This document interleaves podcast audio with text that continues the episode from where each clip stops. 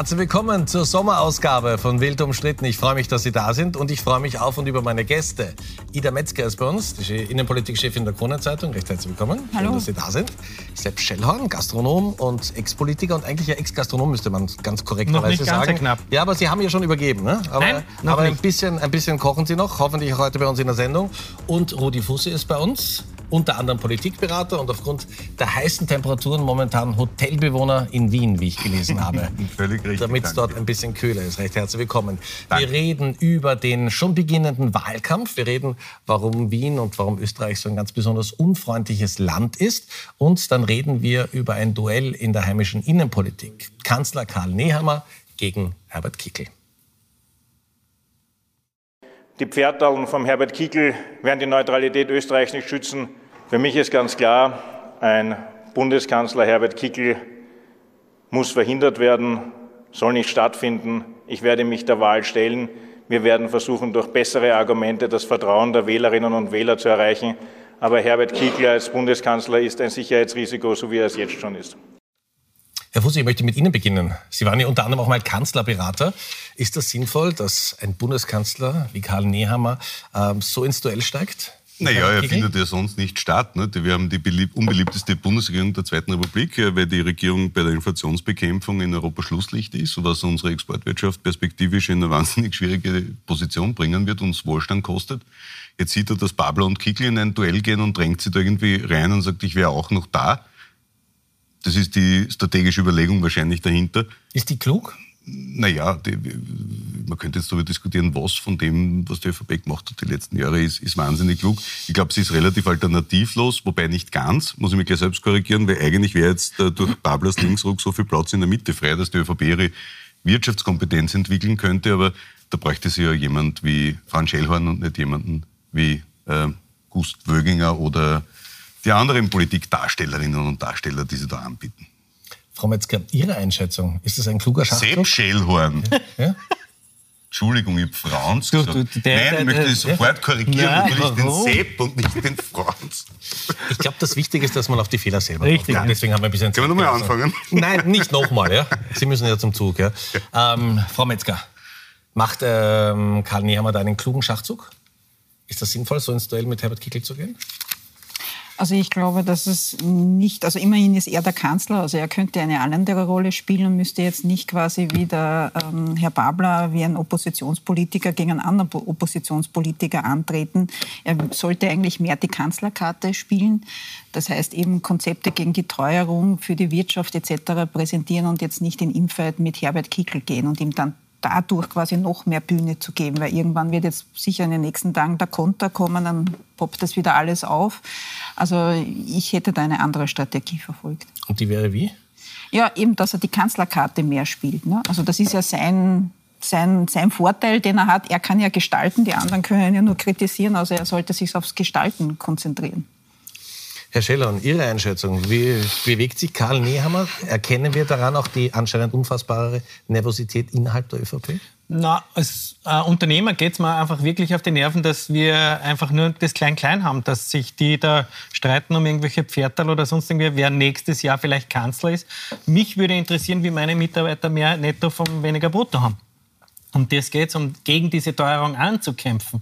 Also das Kernproblem ist in der Tat, dass so viel Ahnungslosigkeit äh, da vorherrscht, dass man sich lieber auf einen Infight und jetzt hilft man ja noch einmal den Kickel. Ich bringe ja den Kickel wieder ins Gespräch. Wir haben uns alle, wir haben uns, waren uns einmal einig, dass man nicht so viel äh, dem Kickel geben soll, weil die haben ja genauso kämpfen gegen die Teuerung, haben aber auch keine Konzepte. Mich würden interessieren, welche Konzepte gibt es? Mich würde interessieren, welche Konzepte hat, schlägt, schlägt die ÖVP vor, die FPÖ, vielleicht auch die SPÖ, die hat zumindest schon Konzepte vorgeschlagen. Dann kommt dazu, dass man eh nichts zu Wege bringt. Heute ist bekanntlich das ORF-Gesetz im Bundesrat gescheitert, weil zwei ÖVPler auf Urlaub waren. Ich meine, wenn ich, den, wenn ich nicht einmal meine eigenen Reihen im Griff habe, dann kann ich einpacken und nach Hause gehen. Und das wäre eigentlich an der Zeit zu sagen, wir haben null Wirtschaftskompetenz, wir haben äh, null Kompetenz, wie wir Gesetze richtig auf den Weg bringen. Beispiel Amtshaftungsgesetz, Amtsgeheimnis, äh, wollen wir gar nicht, weil wir haben ja einen, Gemeinderats, äh, einen Gemeindebundspräsidenten, der sich selber die Grundstücke unterm Hintern wegkauft. Also es ist wurscht. Und das ist das Erschreckende und das macht mich wütend. Das macht mich wütend als Unternehmer, das macht mich wütend als zukünftiger, vielleicht nur mal Halbunternehmer, aber trotzdem, mir geht es darum... Sie können gern Privatier sagen. Nein, bin ich nicht. Weil, wissen Sie, wenn Mitarbeiter fast jede Woche da stehen und sagen, Chef, wir müssen reden. Ich hab, mir bleibt zu wenig über. Und ich sage, ich habe aber eh jetzt 200 draufgelegt. Dann sagt er, aber von den 200 kriege ich nur 40. Also mich würden mich würden einfach wirklich Konzepte freuen, wo wir gegen die Teuerung ankämpfen. Und das müsste man eigentlich auch von den Medien einfordern. Ja, aber das, das Schlimme ist, die Konzepte gibt es eh. Also von Felbermeier abwärts haben wir alle gesagt, dass natürlich eine Senkung der Inflation dergestalt erfolgen müsste, dass man zum Beispiel bei den Mieten eingreift. Einerseits durch die Bindung an den VPI, die nicht wahnsinnig logisch ist, weil äh, nur weil jetzt irgendwas teurer wird... Kostenindex wäre noch viel teurer, ne? Das wäre nicht die Lösung. Aktuell, ja. ja. Aber du kannst dir was finden, wo du sagst, okay, wie findet man entweder durch eine Preiskommission oder was auch immer eine Bindung? Das kann ja nicht sein, dass wir Finden jetzt... Sie so ein Modell wie in Frankreich, wo es bei 2% gedeckelt ist zum Beispiel? Kann man alles überlegen. Ich wäre dafür, es überhaupt für drei Jahre einzufrieren und zu sagen, man nimmt sich drei Jahre Zeit und überlegt überhaupt, wie man Wohnen neu organisiert, weil ich glaube, dass das, was wir jetzt erleben, dass heute Leute, die, wo man früher gesagt hat, Mittelstand, sich im urbanen Bereich, nämlich egal ob in Wien oder in Innsbruck, in Salzburg, keine 100 Quadratmeter Eigentumswohnung mehr leisten können, ohne sich theoretisch 75 Jahre verschulden zu müssen und damit 120 werden zu müssen. Das kannst du nicht mehr leisten ohne Erbschaft. Und das ist das große Problem. Und diese Perspektivenlosigkeit diese Bundesregierung und die gesamte Politik, leider Gottes, steht ja sinnbildlich für die, diese Perspektivenlosigkeit. Wir reden über Gendern, wir reden über Trans, wir reden über irgendwas, über ob jemand sich Landeshauptmann oder Frau, Stellvertreterin oder Stellvertreter ne nennen will. Richtig. Aber über die wesentlichen Fragen des Landes, vor denen drückt man sich ja. Richtig. Das ist ja das Problem. Frau Metzger, aber trotzdem ist doch äh, es auffallend, dass äh, jetzt auch Karl Nehammer mit dieser Äußerung, wir werden dann auch noch über Johanna Mikl-Leitner reden, aber man hat irgendwie das Gefühl, alle sind sie wie das Kaninchen vor der Schlange. Also die FPÖ ist nicht zu fassen, wir sehen auch die Umfragedaten und es wird also über Pferde geredet, aber es wird kein Konzept auf den Tisch gelegt, dass man sagt, wir bekämpfen die FPÖ einfach mit politischen Mitteln. Das habe ich ja vorhin gemeint. Ne? Also es gibt ja diese legendäre Rede von Alexander van der Bellen, als er noch Grünen-Chef war, glaube ich, aus dem Jahr 2008 2008, wo er quasi in einer äh, Parlamentsrede äh, das Konzept von der FPÖ äh, ziemlich zerlegt hat, wie sie zeigen oder wie sie gesagt hat, wie man quasi Beamte einsparen kann oder im System sparen kann.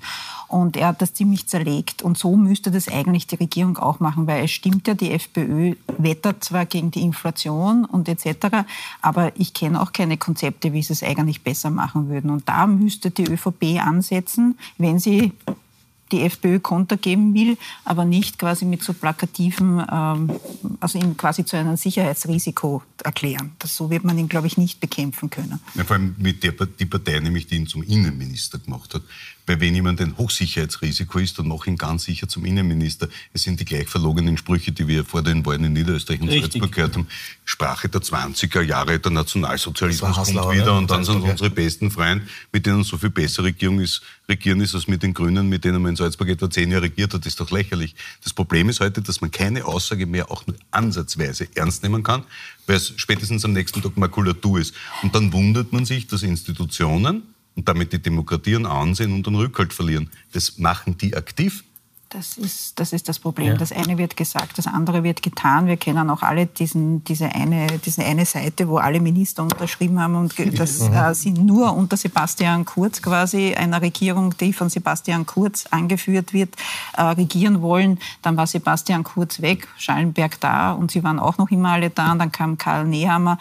Also es ist und eigentlich... Sie sind noch immer da. Ja, gemein, aber es, es zählt ja nicht einmal die Unterschrift ja. mehr. Ja. Gemeinerweise geht es um die Regierung wird eh noch von Kurz geführt, wenn Nehammer führt sie definitiv nicht.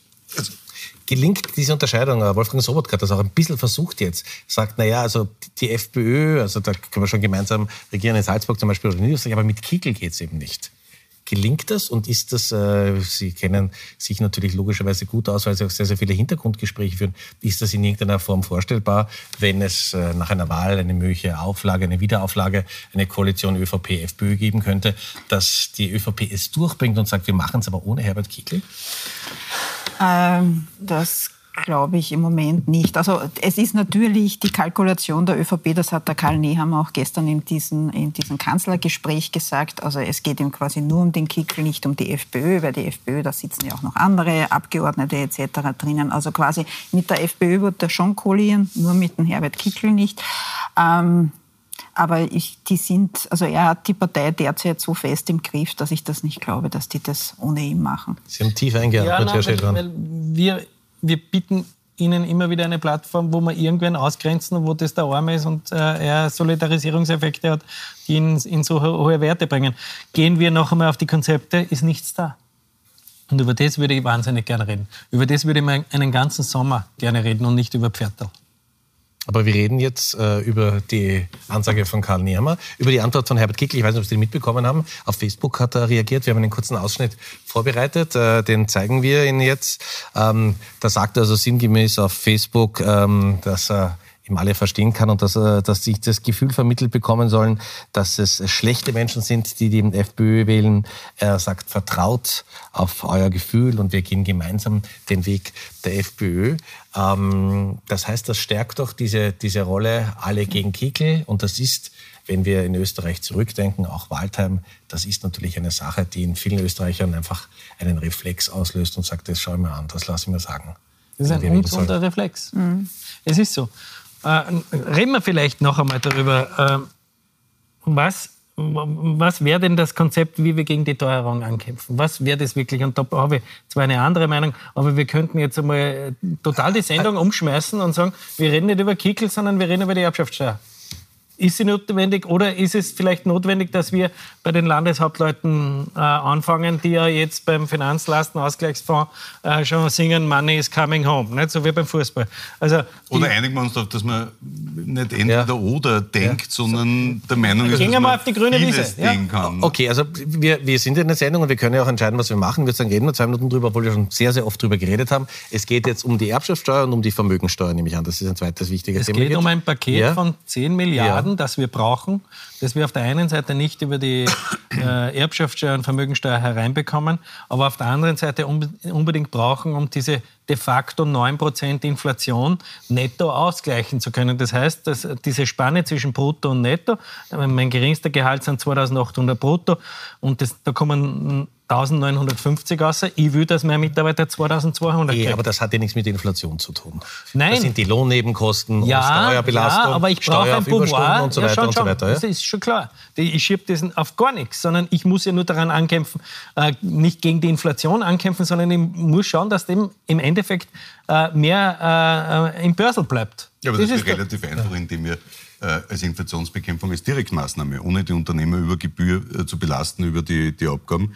Wenn ich sage, dass ich für eine Erhöhung nach dem, weiß ich nicht, 1.10.21, 22 hergehe und sage, dass man brutto für netto erhöhen kann für einen zeitlich begrenzten Zeitraum von drei Jahren. Das heißt, wenn du einem Mitarbeiter 500 gibst, dann kriegt er die 500 netto und die werden steuerfrei gestellt. Für diesen Zeitraum, wenn ich eine Sofortmaßnahme treffen will. Was du ja anstrebst, ist einen, das unterstütze ich auch, einen Komplettumbau. Man muss immer nur dazu sagen, bei dem, was wir als Unternehmer oben drauf zahlen, da stehen ja Leistungen wie Arbeitslosenversicherung, Familienlastenausgleichsfonds etc. dahinter. Und wenn man das an der FPÖ-Regierung Eben, das darf man nicht kürzen. Wenn ich es aber substituiere durch Steuersysteme, also da bezuschusse, dann hat die Regierung natürlich, weil ich es der Sozialpartnerschaft wegnehme, beziehungsweise dem Sozialversicherungsbereich entziehe, einen Direktzugriff. Ist relativ komplex, aber worum geht's? Ich würde gerne mal außer Streit stellen, wenn man Lösungen sucht, dass man sagt, okay, lass uns Geld dort holen, wo wir die Leistungsfähigkeit des Landes nicht beeinträchtigen und die Wettbewerbsfähigkeit. Und es geht nur dort, wo Kapital einfach herumliegt und sich vermehrt. Wie, es ginge, es ginge aber auch da, das sehen wir zum Beispiel beim, bei, beim Problem mit den Pflegekräften, dass würde man die Überstunden nicht in diesem Ausmaß besteuern, wäre es möglicherweise kein Problem, dass Pflegekräfte bereit wären, die bereits da sind, mehr zu arbeiten, mehr zu machen. Ja, aber dann hast du eine Situation wie am Bau. Am Bau müssen die Leute ja teilweise 50, 60 Stunden arbeiten gehen, weil sie die Überstunden brauchen, damit sie auf ein adäquates Gehalt kommen. Wir müssen uns einmal auf einen gesellschaftlichen Grundkonsens wieder einigen, dass wir sagen, wollen wir als Gesellschaft, wenn jemand Vollzeit arbeiten geht, dass man davon leben können ja. soll. So, ja. und das wollen wir, aber das passiert ja. nicht, weil du immer Niedriglohnbranchen hast, wo das eine Katastrophe ist, noch immer. Und jetzt kommen wir ganz kurz zu Andreas Babler zurück und zu seiner Forderung nach Vermögensteuern. Hat er sicher äh, des Öfteren schon geäußert. Ähm, Frau Metzger, kann er damit durchdringen? Ist Österreich ein Land, wo man sagt, das ist jetzt bereit für so einen Umbau? Das ist ja bis jetzt eigentlich immer gescheitert. Das glaube ich nicht. Also ich kann es nur jetzt, ich war jetzt ja. äh, drei Wochen auf Urlaub und dann ich war in Österreich und also... Sie sind keine Politikerin, Sie können sagen, wo Sie wirklich waren. Das ist... In Österreich. Nein, ich ja, war wirklich in Österreich. Ich war in der Steiermark äh, und äh, dort hat man eigentlich, also gerade vor dieser Vermögensteuer, äh, ein bisschen ein, ein ungutes Gefühl, was da wirklich auf einen zukommt. Weil es ist natürlich auch so, es gibt einfach Gegenden, du kaufst dir ein Haus, ich sage jetzt Hausnummer um 300.000 Euro und dann äh, wird diese Gegend vielleicht irgendwie attraktiver, es ziehen immer mehr auch Ausländer hin und dann steigt einfach der Wert dieses Hauses und irgendwann bist du vielleicht in dieser Vermögensteuer, je nachdem, wie das dann angesetzt wird. Vor dem haben die Leute natürlich schon Angst auch. Ja, weil die Leute nicht rechnen können, weil wenn du eh nur, also ich sage gleich dazu, ich bin ein Gegner der Substanzbesteuerung, ich war früher ein vehementer Befürworter, ähm, bin aber der Meinung, dass der Aufwand viel zu groß ist bei der Feststellung. Ich glaube, man muss Vermögen deutlich höher besteuern als heute.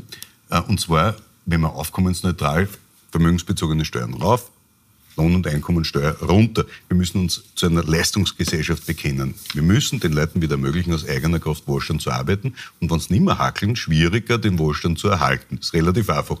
Weil da gibt es ja den tollen Film, wo jemand 100 Euro in einen Safe einlegt und dann nach fünf Jahren wieder aufmacht. Da liegen noch immer 100 Euro drin. Und in dem Kapitalsystem, in dem wir leben, die Zinsen erarbeiten wir ja alle.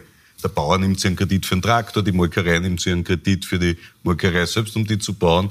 Äh, dann wird es in den Supermarkt geführt, kreditfinanziert, die LKWs, die das hinführen, der Supermarkt ebenso. Und dann ist auf einen Liter Milch 40, 50 Cent Zinsleistung um, die wir alle erwirtschaften bzw. zahlen. Was Sinn macht, ist eine Erbschaftssteuer. Warum? Weil derjenige, dem das zufließt, nichts dafür geleistet hat und einfach aus Glück etwas erbt. Vergiss die Leistung des Erblassers. Der hat damit nichts zu tun. Wenn ich halt von meinen und Eltern... ist einfach krieg, umzusetzen. Das muss völlig einfach, ja, weil du erhebst ja, alles. Genau. Das ist das eine. Und das andere ist, wo wir ein Riesenproblem haben, ist, und auch eine Ungleichverteilung, und wo es sehr einfach wäre, wäre bei Grund und Boden. Weil ich bin der Meinung, wenn jemand ein Geld hat, dann gibt es wahnsinnig viele Möglichkeiten, das Geld anzulegen. Ich bin dagegen, dass man das Geld in Immobilien gewinnbringend anlegen kann. Warum bin ich dagegen? Weil es ein Grundrecht auf Wohnen gibt. Wenn ich das sogenannte Betongold, das Kapital hinaus bekomme, etwa durch eine progressive Grundsteuer. Die erste Wohnung steuerfrei, bei der zweiten ein bisschen was und ab der fünften so, dass es Vermieten gar nicht mehr rechnet, dann hätte ich eine Anlageklasse, sprich Wohnen, dem Kapital entzogen. Das ist überhaupt nichts Böses. Das ist eigentlich der Zweck von Steuern, dass sie steuern. Ja?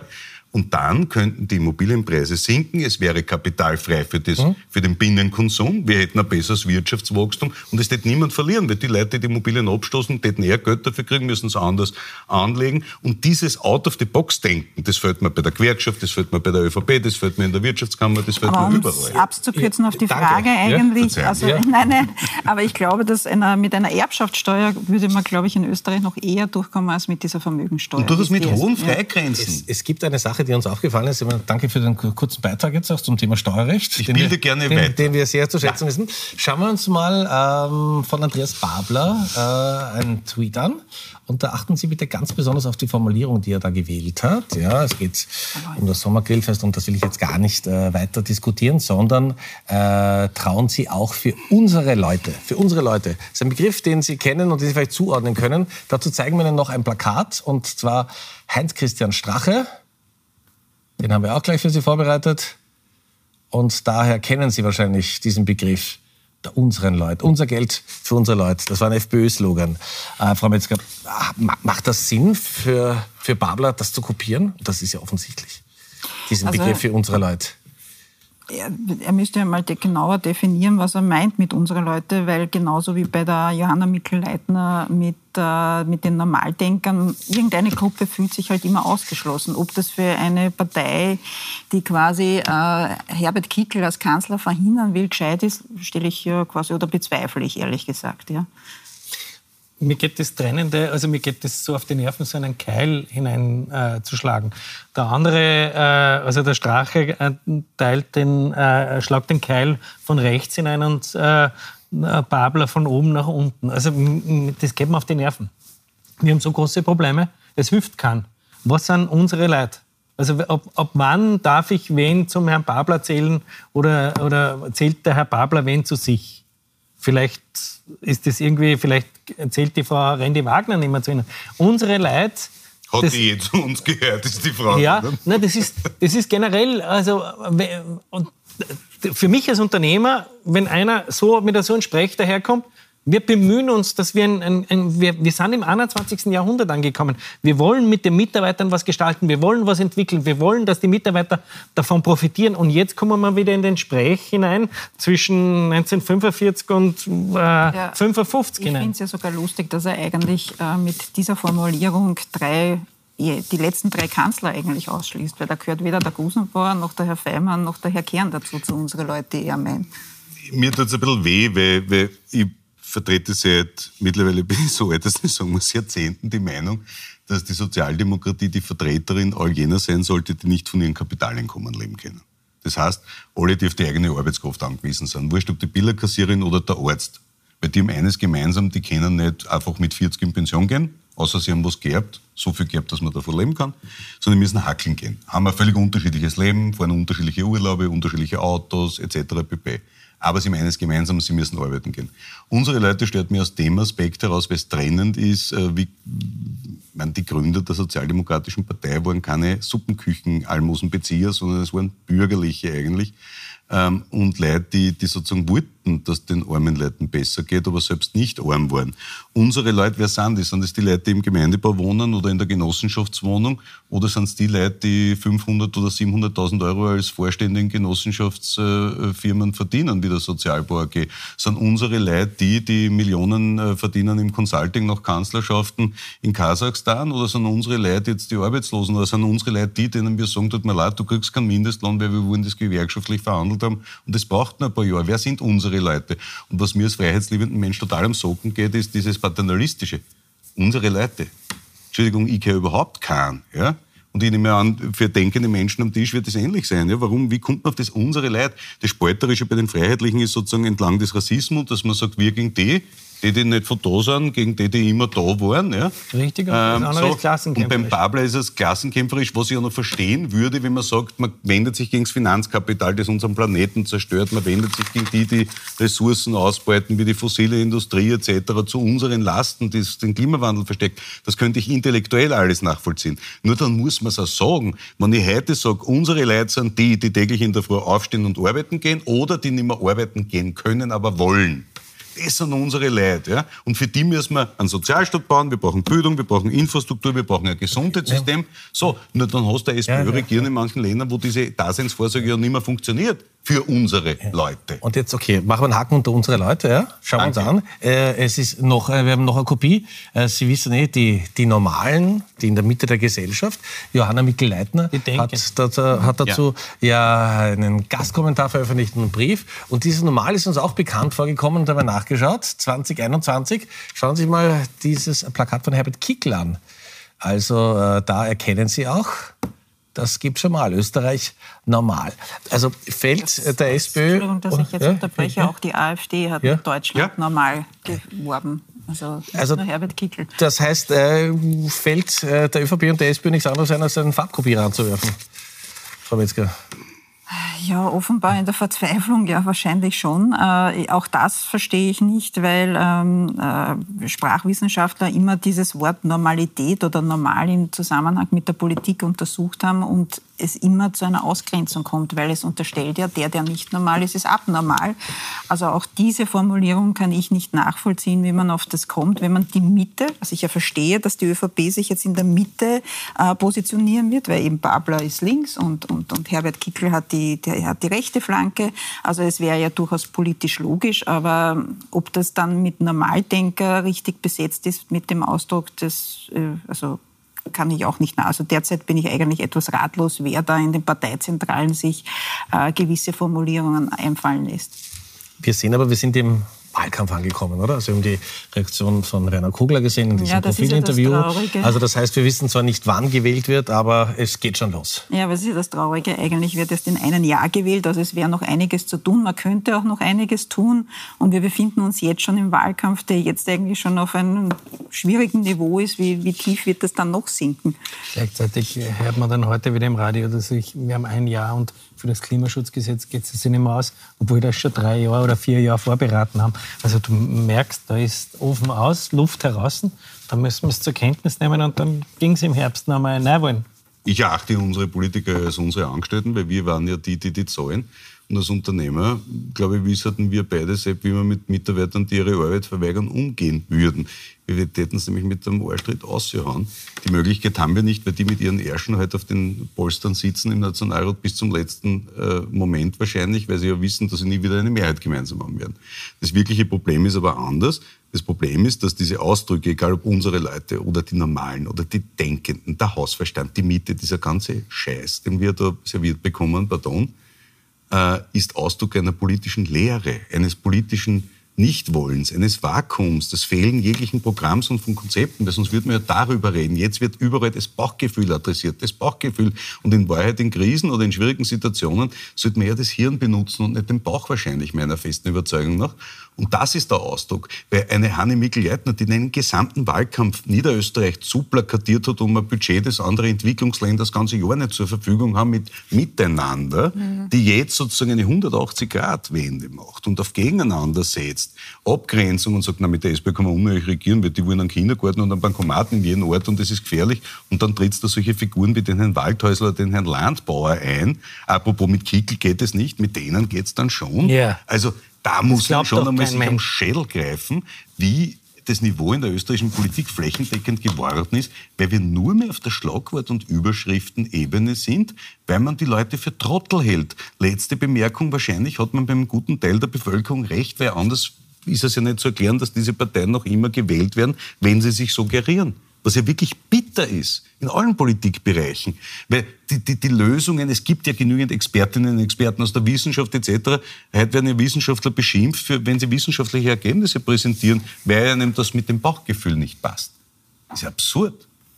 Jetzt wissen wir, also der Herr Fusse und der Herr Scheller, wie Sie als Unternehmer reagieren würden mit dieser Regierung. Frau Metzger, in Ihrer äh, Einschätzung Neuwahlen im Herbst total unwahrscheinlich, oder? Die werden durchhalten. Sicher. Das ist komplett ja. unwahrscheinlich. Also ja. es hat ja auch Karl Nehammer gestern äh, in, der, in, der, in dem Hintergrundgespräch im Bundeskanzleramt betont, dass er sinngemäß nicht glücklich über die Formulierung von Werner Kogler ähm, dieses Präfaschistoid ja, ja, zu ja. Hanni Mikl-Leitner ist.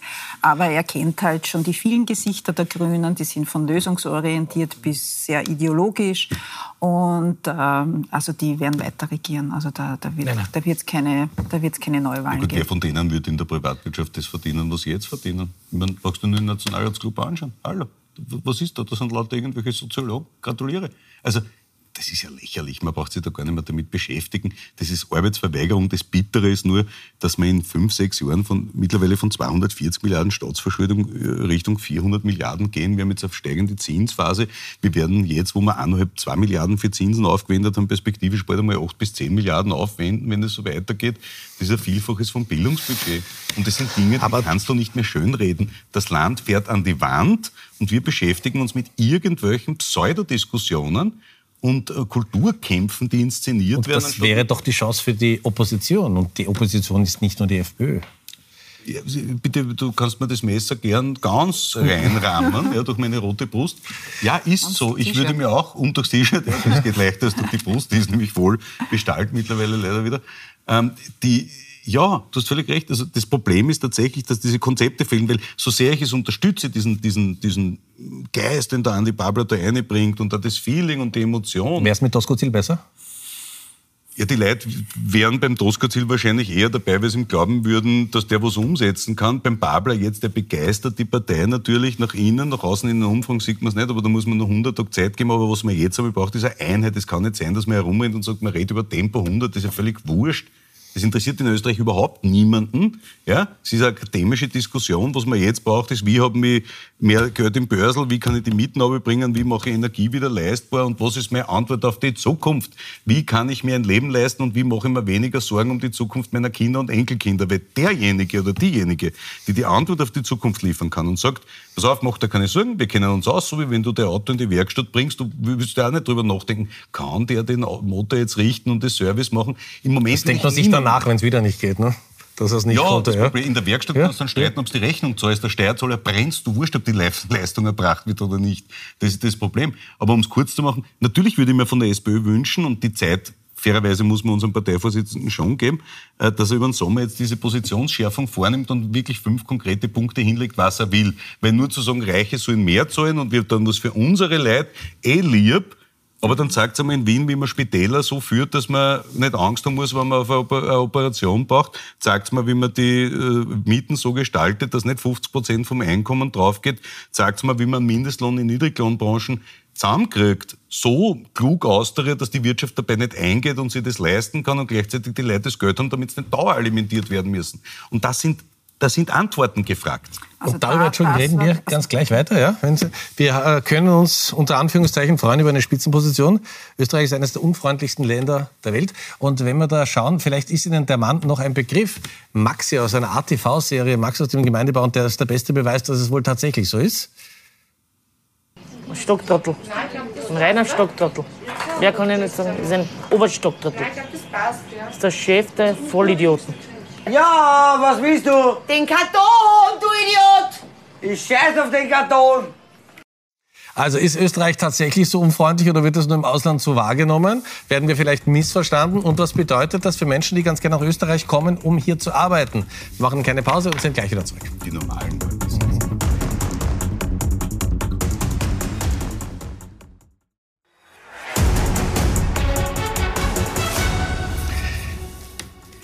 Wild umstritten in der Sommerausgabe. Ich freue mich, dass Sie da sind. Ich freue mich über meine Gäste. Wir reden gerade über den Wahlkampf, der schon begonnen hat. Wir wissen zwar nicht, wann die nächsten Wahlen sind, also spätestens im Herbst 24, aber hinter uns sehen Sie ja ganz gut Johanna Mikl-Leitner gegen äh, Werner Kogler, den Vizekanzler. Das war schon ganz heftig. Ähm, wie lange werden die Menschen denn äh, das noch glauben? Also man weiß ja, was sich die beiden Parteien ausgerichtet haben. Jetzt weiß man auch, dass die beiden Parteien auf jeden Fall irgendwie durchhalten wollen und müssen, möglicherweise noch bis zum Sommer. Aber gefühlt kann doch dann immer viel rauskommen, oder? In dieser Regierung.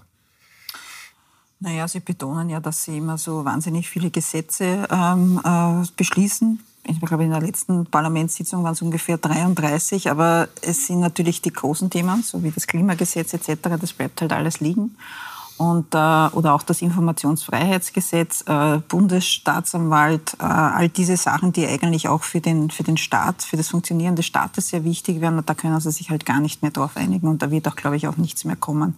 Also man wird das Nötigste machen und äh, wenn halt wieder eine Krise aufpoppt, dann wird man versuchen, das irgendwie in den Griff zu kriegen. Aber ich glaube, die großen Würfe kommen dann nicht mehr. Ich glaube auch, also das ist da ist die, eben, wie gesagt, da ist die Luft heraus. Äh, große Würfe, äh, essentielle kommen sowieso nicht. Man, äh, bei der letzten Parlamentssitzung ist der AMA Preisvergleichsbericht herausgekommen, was Ihr Kollege Nusser geschrieben hat, das war an Lächerlichkeit nicht zu überbieten. Also 22 Preise, sechs davon darf man nicht prüfen und äh, drei sowieso nicht. Also die Hälfte von den gesamten Preisvergleich, damit was transparent für den Kunden herauskommt bei dieser Teuerungsgeschichte. Also es ist alles lächerlich. Im ah. Grunde genommen ist es lächerlich und das ist der springende Punkt. Es ist an Lächerlichkeit nicht mehr zu überbieten und wie lange das die Menschen glauben. Ich glaube, Glauben tut schon lange nicht mehr. Die Politikverdrossenheit ist so groß. Und das ist ja der Punkt, warum so viele Menschen zu diesem eingangs erwähnten äh, äh, Oppositionellen überschwenken, weil sie sagen, der sagt einer wenigstens, was weiß ich, hat wenigstens einen Goschen, kann man sagen. Aber, Aber warum können die anderen Oppositionsparteien, warum können die Neos nicht stärker profitieren? Warum kann die SPÖ nicht stärker profitieren? Bleiben wir mal bei den Neos, bei der SPÖ waren wir ja schon. Das ist eine Frage der Konzepte, wie gesagt. Also ich würde mir das auch wünschen, dass wir endlich einmal ein Gesamtkonzept, wie reformieren wir das und äh, äh, was nachrechenbar ist. Diskutieren wir über, äh, gehen wir auf die grüne Wiese, bauen wir ein neues System und sagen, das könnte ein Weg sein. Ich will einfach nur darüber diskutieren. In der heutigen Zeit, und wenn man, und meistens machen ja die Politiker Politik, also Politik, Politik, da fürchten sie sich, sobald irgendeiner auf Twitter irgendwas Negatives schreibt, ui, jetzt muss ich gleich wieder zurückrudern. Also einmal Standhaftigkeit und ein Thema durchziehen. Ein Thema, was das bedingt, und das ist gegen die Teuerung anzukämpfen, ist, wie haben die Mitarbeiter mehr Geld im Börsel. Ganz wurscht, wie wir es anlegen. Die anderen über nur mehr ein Bundesland, die anderen Beibehaltung von neun Bundesländern. Es ist mir egal. Ich will einfach nur wissen, wohin, wen ich wählen kann. Ich kann von diesen dreien da hinten kann ich keinen wählen. Oder ich könnte nicht einmal einen von den fünf im Moment wählen, weil sie mir kein Konzept vorschlagen. Und das ist das Traurige. Und weil Sie kein Niederösterreicher sind, deswegen können Sie Johanna Mikl-Leitner ganz schön schwer ja, ja. ja. Äh, sind die, haben die Neos zu schlechte Konzepte oder werden sie einfach äh, zu schlecht kommuniziert? Im Moment ist schon äh, das, äh, einfach das vorherrschende, was gibt der Kickel vor und jeder böt ihm nach in irgendeiner Art und Weise. Und das ist irgendwie unintelligent. Und ich denke mir, haben wir eigentlich äh, vor allem auf dem Beratungssektor keine gescheiten Leute mehr? Die, die Politiker beraten. Richtig. Oder, Ja, oder die Politiker, auch- die das Gespür haben. Ja, Ja, aber ich kann als Berater nur leidvoll berichten. Das eine ist, Ratschläge zu geben und das andere ist, dass Klienten diese Ratschläge dann umsetzen. Aber das Problem ist ja letztlich, Ob dass- sie es umsetzen umsetzen. Dann, wie, ja, meistens, ich meine, für uns ist schön, ne? wir werden dafür zahlt, dass wir was vorschlagen, was dann nicht gemacht wird. Aber äh, Aber alle, die Sie kennen, wissen, das kann sie nicht erfüllen. Nein, aber das Problem ist, dass wir jetzt erleben, ist, dass jetzt sozusagen Berater vorgeben und sagen, pass auf, der Kickel kommt jetzt von rechts, lieber Kalle, jetzt triffst du dich mit dem Herrn Vucic und dem Herrn Orban, um da abzudichten. Ah, die Leute haben noch größere Aggressionen gegen Ausländer, jetzt müssen wir denen Sozialleistungen äh, streichen, wie Sebastian Kurz gemacht hat, etwa bei der Familienbeihilfe. Ähm, da da, da gibt es keine Idee, wie schaut Österreich 2040, 50 aus. Die Rede vom Herrn Nehammer, ich kann mich noch erinnern, Österreich ist ein Autoland und wir brauchen mehr Putenfleisch. Also wenn das eine Vision von einem Land ist, ist gescheiter, wir dran zu. Also das ist das Problem und da sehe ich parteiübergreifend nur ein Klein-Klein, weil wenn ich jetzt sage, was sind die wesentlichen Fragen, das ist einmal die Teuerungsfrage, das ist die Klimakatastrophe, beziehungsweise damit zusammenhängend die Frage, wie transformieren wir unsere Wirtschaft, die Industrie, unser Verkehr, wie heizen wir in Zukunft, wie produzieren wir eigentlich den ganzen Strom, den wir wirklich bei der Elektrifizierung des Verkehrs brauchen. Das sind die Zukunftsthemen. Klima, Kohle und Krieg. Ja, eh. Drei Ks. Und, und die, die müsste man einmal angehen. Und äh, das Wohnen natürlich, also all, all diese wesentlichen äh, Fragen, die uns alle betreffen. Äh, heute einen jungen Menschen, wenn du die fragst, was glaubst du, kriegst du, wie, was glaubst du eine Pension? Ja, ich krieg keine Pension mehr, ist die Antwort. Also die Leute haben ja keine Perspektive mehr. Und eine Gesellschaft, die keine Perspektive mehr hat, wird träge. Das heißt, wir werden den, die Entwicklung, die wir jetzt haben, die Wohlstandsverlustsituation wird sich verschlimmern, weil wir als Gesellschaft an Speed, an Geschwindigkeit, an Wollen, an Kraft verlieren, weil sie das anzahlen, wie man gesagt hat, wie wir anzahlt haben, nicht mehr so auszahlt. Also ist die. Antwort äh, vieler Menschen mehr Work-Life-Balance? Ich halte das für, den, für eine der schwachsinnigsten Entwicklungen überhaupt, diese Räderei. Äh, Das Problem ist nicht, dass man äh, weniger arbeiten muss. Das gilt in schweren Berufen wie der Pflege vielleicht, wo ich sofort eine Arbeitszeitverkürzung unterstütze. Aber 40 Prozent, wenn Kinderbetreuung funktioniert, die gehört endlich flächendeckend ganztägig kostenfrei Richtig. angeboten. Und das Zweite ist, dasselbe brauchst du in der Unterstützung der Pflege. Wenn man dann klug organisiert, 40 Stunden Arbeit, Entschuldigung, ich bin 78er Baujahr, mein Vater war allein meine Mutter war zu Hause, wir waren drei Kinder. Der Mann hat in seinem Leben zwei Häuser gebaut, ist dann schuldenfrei in Pension gegangen. Ein Urlaub im Jahr war er immer drin, außer wie er das zweite Haus gebaut hat, weil er das Geld braucht, damit der faule Sohn in Wien äh, studieren kann. Äh, Und dann, dann nicht einmal fertig gemacht hat. Ja, tut mir heute noch leid, Papa. Aber habe ich Gott sei Dank nicht gebraucht. Nur, äh, das ist damals mit einem Verdiener gegangen. Und heute schaffst du das zu zweit nicht mehr. Und das ist das Problem. Du, Du hast ja keine mehr Aufstiegsperspektive mehr. für die Tochter Richtig. leisten? Na, und dann zahle ich 50 Prozent Steuern Ja. und dann muss ich noch mal eine Privatzusatzversicherung nehmen, damit ich wirklich die Betreuung und einen Termin beim Arzt kriege, wenn ich einen brauche. Nicht erst in einem halben Jahr. Und, und nicht in einem halben Jahr. Dann brauche ich die Nachhilfe für die Kinder, weil das Bildungssystem nicht funktioniert, weil du die Stützlehrer fehlen, weil die Schuldirektoren nicht allein entscheiden dürfen, wann sie einen unfähigen Lehrer aushauen, weil der Einfluss der Lehrergewerkschaft noch viel zu groß ist. Das sind die Probleme. Und die schaut sich niemand an. Und auf der anderen Seite weiß ich, dass bei der Finanzpolizei ein Prüfer das Siebenfache von dem erwirtschaften kann, was er kostet. Dort stellen wir keine Leute ein. Wir haben Schwarzarbeit, wohin wir nur schauen. Bei den Taxler fahren irgendwelche Leute herum in, in Privatautos, stehen am, am, am Flughafen in Schwächert, du hast auf dem Bau stehen, du hast Steuerhinterziehung im großen Stil und dann top hast du nur die Steuervermeidung der großen Konzerne, während jeder normale KMUler Steuer brennt wie ein Luster. Und der Arbeitnehmer hat die Ausweichmöglichkeit sowieso nicht, weil dem wird's abgezogen. So, und das soll eine Gesellschaft sein, für die wir alle gemeinsam uns für unsere, deren Leute, normale, abnormale Aber einsetzen. Ich möchte, ich, glaube ich nicht. darf, ich, da nur ein Beispiel, Entschuldigung, ein Beispiel noch, wie, wie leistungsfeindlich wir sind. Und warum wir gerade, zum Beispiel im Tourismus und äh, in der Pflege, in der Dienstleistung, gerade die Probleme haben von Freitag bis Sonntag. Ich als Arbeitgeber zahle gerne 100% Aufschlag für den Mitarbeiter, der am Sonntag arbeitet. Der Mitarbeiter sagt, warum soll ich arbeiten gehen, wenn ich nur 48% von den 100 Euro kriege? Also 48 Prozent. Das wären zum Beispiel Modelle der Sozialdemokratie im 21. Jahrhundert. Wir schauen, dass unsere Leute, die dann da sind, wann die anderen Freizeit haben, dass die auch 100 Prozent kriegen. Der, äh, steuerfreie Leistungsanreize auch setzen. Was auch immer, nur dann hast du wieder die ganzen Umgehungskonstruktionen, dass die Leute schreiben, sie haben am Wochenende gearbeitet in den Unternehmen, dass die unter uns Unternehmen auch nicht nur gute, äh, äh sondern hast dann die, die das ja, ausnutzen. Du hast das bei den jetzt beim Genauso. Ja, aber, aber wenn, wir, wenn wir das jetzt zum Punkt führen, genau, sagen. Frau Metzger, also wenn man jetzt hört, was alles geändert hört, und das ist ja eigentlich gar nicht so schwer, wenn das die Themen am dem Tisch liegen, dann muss man sagen, gelingt es der SPÖ und gelingt es den NIOS nicht zu kommunizieren, weil die müssten ja gemeinsam 75 Prozent haben. Naja, offensichtlich, weil, ähm, also gerade bei der SPÖ jetzt mit der 32-Stunden-Woche, ich bin kein Fan davon, ich wäre aber durchaus bereit oder ich könnte es mir zum Beispiel vorstellen fürs Pflegepersonal. Ich dass auch. man sagt, gewisse Branchen und vielleicht gewinnt man dann auch wieder mehr, die sagen, okay, wenn ich in der Pflege 32 Stunden bei vollem Lohnausgleich, mein Vater war im Pflegefall, ich habe höchsten Respekt vor diesen Menschen, die jeden Tag kommen und äh, die pflegenden Menschen äh, waschen etc. und, und äh, versorgen medizinisch äh, und dabei auch noch immer die beste Laune haben, dass man so, dass man hier solche Regelungen macht, aber für alle über den Kamm scheren 32 Stunden, das sagen selbst, also äh, Freunde von mir, die ganz normale Angestellte sind, ich glaube nicht, dass sich das ausgeht. Also die sind nicht einmal Unternehmer ja, und sind hier skeptisch. Das müsste man halt viel mehr differenzieren. Und das beschriebene Bild, was im Land halt alles schief läuft, das ist, läuft aber jetzt nicht erst seit zwei, drei Jahren schief, das läuft schon seit 15, 20 Jahren so. Weil ich vor zwei, drei Jahren, vor 15 Jahren hat es die Sendung noch nicht gegeben. Ja, eh, aber ich Aber wir werden es wahrscheinlich, wenn, es die Sendung 15 Jahre gibt, werden wir es in 15 Jahren weiter diskutieren. Ne? Ja, so, ich also, jedes Jahr, an dem man ja. später beginnt, an den Lösungen tatsächlich zu arbeiten, da gibt es ja das schöne Beispiel auch mit der Klimakatastrophe. Je später du wirklich entschieden eingreifst, desto stärker werden die Einschnitte sein müssen. Und das ist nicht notwendig. Und wir haben jetzt einfach Entwicklungen, wo wir Einschnitte im Steuersystem etc. brauchen, um eine gewisse Balance herzustellen.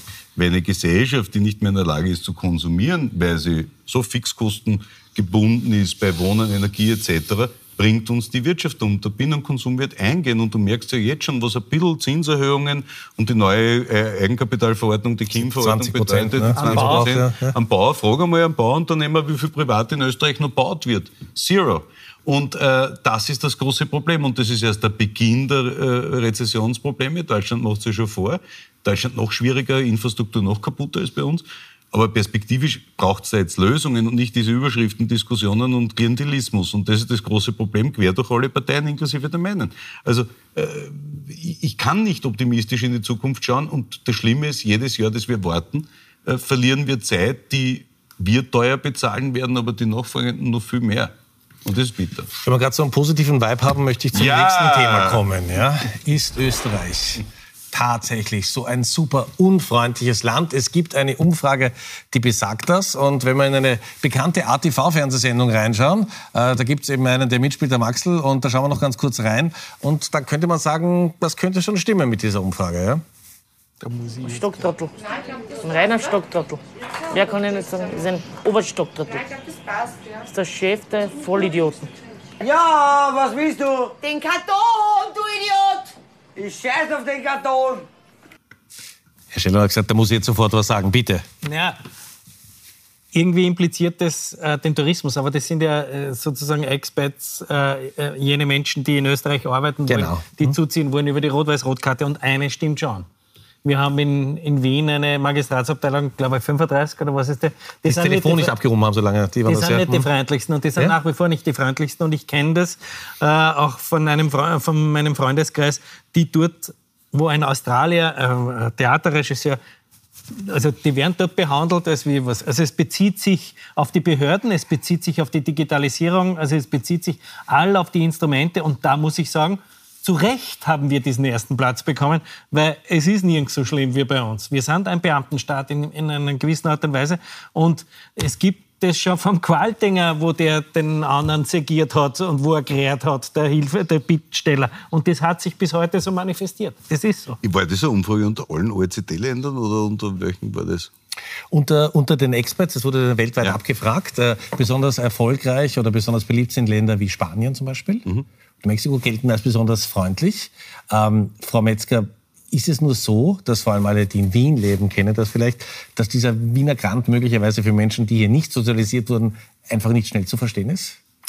Also ich gebe den äh, Sepp Schellhorn recht, dass äh, das, also das ganze Beamtentum und das Magistratstum, wobei da muss man wirklich auch zwischen Wien und den, und den Bundesländern, glaube ich, ja. unterscheiden. Im, am Land ist, sind sie viel freundlicher als in Wien, dass das sicher... Wir stärken jetzt jedes Vorurteil, das es immer schon nein, gegeben aber hat. Dass das äh, zur Verzweiflung jemanden bringen kann. Bei der Digitalisierung gebe ich Ihnen nicht recht, weil da gerade der IAS-Chef, der ja aus Deutschland gekommen ist, auch in der ZIP 2 gesagt hat, äh, dass man gerade Österreich in der Digitalisierung, was Finanz, Online etc betrifft, eigentlich viel besser ist als, als, als zum Beispiel Deutschland, die ja wirklich da sehr rückständig sind.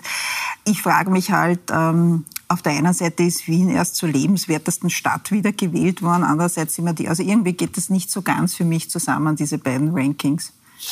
Ja, es hat äh, zum einen was schon mit dem Leben und mit dem Tourismus zu tun und zum anderen hat es aber auch mit diesen äh, mit, mit, dieser Willkommenskultur zu tun. Wir hatten einmal einen Staatssekretär für, im Außenministerium, der hat gesagt, wir brauchen eine neue Willkommenskultur. Jetzt, Ihr Kollege Bandi hat gerade gestern, glaube ich, ein Interview geführt mit dem Schitter oder hat einen Kommentar geschrieben darüber, was es äh, bedeutet, äh, Willkommenskultur zu pflegen und zu leben. Und der oberösterreichische Energiechef Schitter hat darauf auch repliziert. Also es ist in der Tat so, dass die Wirtschaft auch darunter leidet und vor allem, dass wir einen Fachkräftemangel haben. Jetzt diskutieren wir ständig über einen Fachkräftemangel, jetzt diskutieren wir ständig über die Rot-Weiß-Rot-Karte und dann lesen Menschen vielleicht nicht nur das über die lebenswerteste Stadt der Welt, das, Österreich ist ja groß, sondern lesen vielleicht das auch, was denen Menschen passiert. Und ich kann Ihnen aus meiner eigenen Erfahrung bei einer brasilianischen Mitarbeiterin genau erzählen, wie lange das mit der Rot-Weiß-Rot-Karte, wohin sie geschickt worden ist, was sie tun musste. Und wir haben nicht einmal Englisch als Zweitsprache. Also es ist auch, gibt auch fast kein mitteleuropäisches Land, das so wenig mit den Fremdsprachen umgehen kann wie Österreich. Das hat ein, ist ein Bildungsproblem. Wir sind da sicher, wir sind sicher. Aber sind wir halt per se unfreundlich? So in der Eigen, also in der Vielleicht sind wir unsicher, weil wir kein Englisch sprechen. Also ich, ich das weiß ich nicht, aber, aber ähm, ein Freund von mir hat zwei Kinder adoptiert, die schwarze Hautfarbe sind und die in, Wien in die Schule gehen. Und eines musste jetzt die Schule wechseln, weil es andere Schulkameraden halt gibt, die ständig das Kind mit dem N-Wort beschimpfen. Ja? Äh, und die Schule sagt, nein, das passiert bei uns nicht. Und er sagt, die kommt lehrend heim jeden Tag. Ne? Äh, Thema 35 gesichert, Thema, also Erfahrungen, die man macht. Ja? Ähm, habe bei Electrolux einmal gearbeitet, da war ich verantwortlich für 26 Länder in der Kommunikation. Äh, äh, Osteuropa Headquarter war Wien. Wir waren im Büro 26 Nationalitäten bei 40 Mitarbeitern. Und es war die Zeit, als der Michi Heupel von der Wiener Hausordnung gesprochen hat und in Wien spricht man Deutsch. Und im Büro war das eine Riesenaufregung, weil bei uns war Firmensprach Englisch. Und von den 26, von den 40 Leuten mit 26 Nationalitäten hat die Hälfte außer Guten Abend, Guten Morgen, zwei Bier bitte. Drei hat sich keiner bestellen dort wegen dem Sprache wiederum. äh, äh, keiner Deutsch kennen. Ja? Und das waren alles erfolgreiche Manager. Schnell sozialisiert. Ja? Aber die, die, was ich damit sagen will, ist, wir haben schon also wir sind ein, ein, auf eine Art und Weise oft hinterwörtlerisch und kleingeistig, dass ich mich schäme. Und das ist keine Frage von Stadt oder Land. Äh, wir sehen Ausländer eben, so wie in der Bifke-Saga, freuen wir uns, wenn die Trotteln ein Geld herbringen und sie dann wieder schleichen und gefälligst gleich fürs nächste Jahr buchen, damit die Trotteln dann wiederkommen und ein Geld bringen. Oder es sind diese Sonnenarbeiter, die halt auf die Gurkenwagen liegen und dann Gurken ernten oder Kolporteure oder als Prostituierte arbeiten, wie es früher waren. Wir Asylwerber durften ja bekanntlich nur Saisonniers, nämlich Kolportage, äh, Prostitution und Saisonarbeit arbeiten. Und das hat schon ein gewisses Bild, wie kleingeistig und wir sind, wir sind schon im Vergleich zu anderen Ländern und, und Völkern, die ich kennenlernen durfte in meinem Leben, schon erstaunlich provinziell. Das muss man leider konstatieren. Und diese Unfreundlichkeit, man kann das charmant das Wiener Granteln in Wien nennen, wenn der, wenn der, wenn der Kölner sagt, äh, wenn du sagst, Entschuldigung, ich habe was bestellt und der sagt mir, erst, wir sind doch nicht der McDonalds. Ja. Wir haben Zeit. Das finde ich nett. Ja. Der Umgang miteinander und vor allem mit Leuten, die nicht von daher kommen, das ist schon äh, Aber wenn es um Anerkennung von Studien geht, man tut so quasi, wir sind die Herrenrasse und wenn dann irgendein Bloßfürsiger kommt, der Arzt woanders studiert hat, na, der muss bei uns Die das gerne Nostrifizierung ist ein ganz, ganz großes Problem. ist, glaube ich, ein das ist ein Problem. großes Problem, ja. Da wir nur eine Minute haben, Herr Schell, ich muss mir das hier sagen, gibt es irgendwas Positives, bevor wir in die Gemeinschaftsdepression Die verfallen? Suizidstatistik steigt. Nach der- Bei der Suizidstatistik sind wir froh. Blüht uns ein schöner Sommer. Ja. Ich kann sagen, Eben, man sollte das, äh, glaube ich, schon auch hineinleben, aber wir brauchen auch Zuversicht. Und das möchte ich auch als einmahnen. Auf der anderen Seite, ja, eh schön alles. Wir, wir, uns geht es auch wirklich gut. Wir unterschätzen das auch, äh, wie gut es uns geht. Und mir, mir äh, das mit den mieselsüchtigen Koffern, irgendwie haben wir die Mieselsucht schon geboren äh, oder mit hineinbekommen. Aber trotzdem braucht es Konzepte, damit ich über irgendwas lachen kann. Über sowas kann ich nicht lachen. Wobei, ich kann über Karl Nehammer, wenn er redet, halt schon lachen. Hast Psychopharmaka oder Alkohol? Ich glaube, die Lösung ist wahrscheinlich beides. Man sollte Krone-Abos verkaufen mit Direktzugang oder, oder überhaupt Zeitungsabos, um den Printmarkt zu retten mit Alkohol und Psychopharmaka. Frau Matzke, ich glaube, dem ist nichts hinzuzufügen. Meine Herren, herzlichen Dank. Es war eine schöne Sendung, weil auch niemandem aufgefallen ist, vor allem nicht Ihre Mutter, dass Sie eine kurze Hose angehabt haben im Studio. Sie mussten es noch unbedingt. Na, selbstverständlich. Ja. Vielen Dank, wild umstritten. Ehrensache, oder? Ehrensache. Danke, dass Sie da waren. Vielen Dank fürs Zuschauen. Schönen Abend noch.